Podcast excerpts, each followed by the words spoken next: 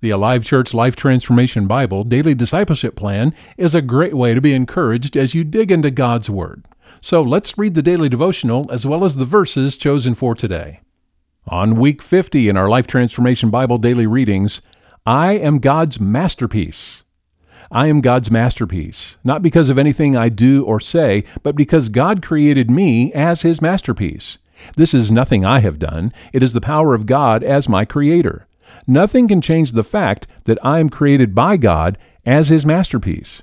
Nothing I think or do can undo this truth. God, the master artist, paints the canvas of my life every day with His beauty, love, and destiny. He is the one who dips his brush into my thoughts, decisions, and actions. He is the one who creates the composition of my life as his masterpiece, each brushstroke placed perfectly and intentionally. In the same way that He created the universe from nothing, He is creating new life in me as I follow Jesus, His masterpiece. I am God's masterpiece. How can I be so confident of this?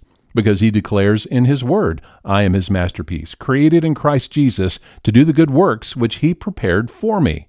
Not because of extraordinary skill, intellect, or lack of either, not because of anything I do or say. In truth, the potential of a masterpiece is in the artist. The masterpiece potential in me is a part of who I am, placed within me by God as He knit me together in my mother's womb. While I'm not the artist, I have a role in living life as the masterpiece God created me to be through thoughts, decisions, and actions. As I obey Him in these areas of my life, He releases the masterpiece potential He placed within me. I am choosing to submit to the power of His Spirit living in me and prayerfully ask Him to give me the desire and power to do so. In moments when I do not feel like God's masterpiece, I will ask Him to empower me to press beyond my feelings to the truth of His Word. I am God's masterpiece. When the enemy tries to convince me that I am nothing more than a fake, a forgery, I will speak and declare aloud His Word. I am God's masterpiece. This truth has significant implications for how I should live my life, love God, love myself, and love others. As His masterpiece, and by the power of His Spirit living in me, I will love myself too much to allow sinful behaviors, attitudes, and words to dominate my thinking. As His masterpiece, and by the power of His Spirit living in me, I will see and love others as the masterpieces He created them to be, seeing beyond where they are to their God given potential.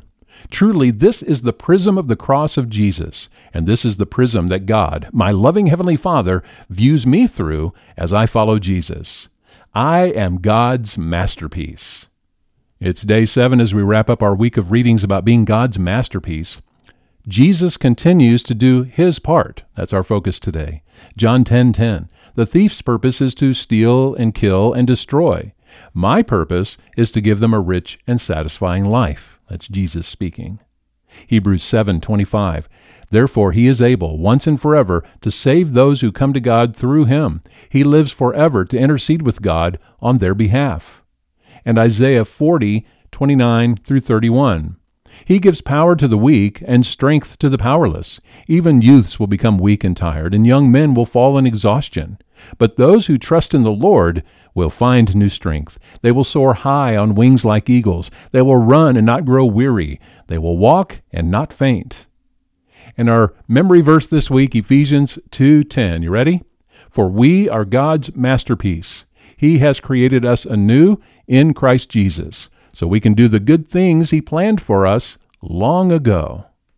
Thanks for participating in today's reading. If you don't have a Life Transformation Bible from Alive Church, we'd love to send you one. Let us know by sending an email to office at alivechurch.com.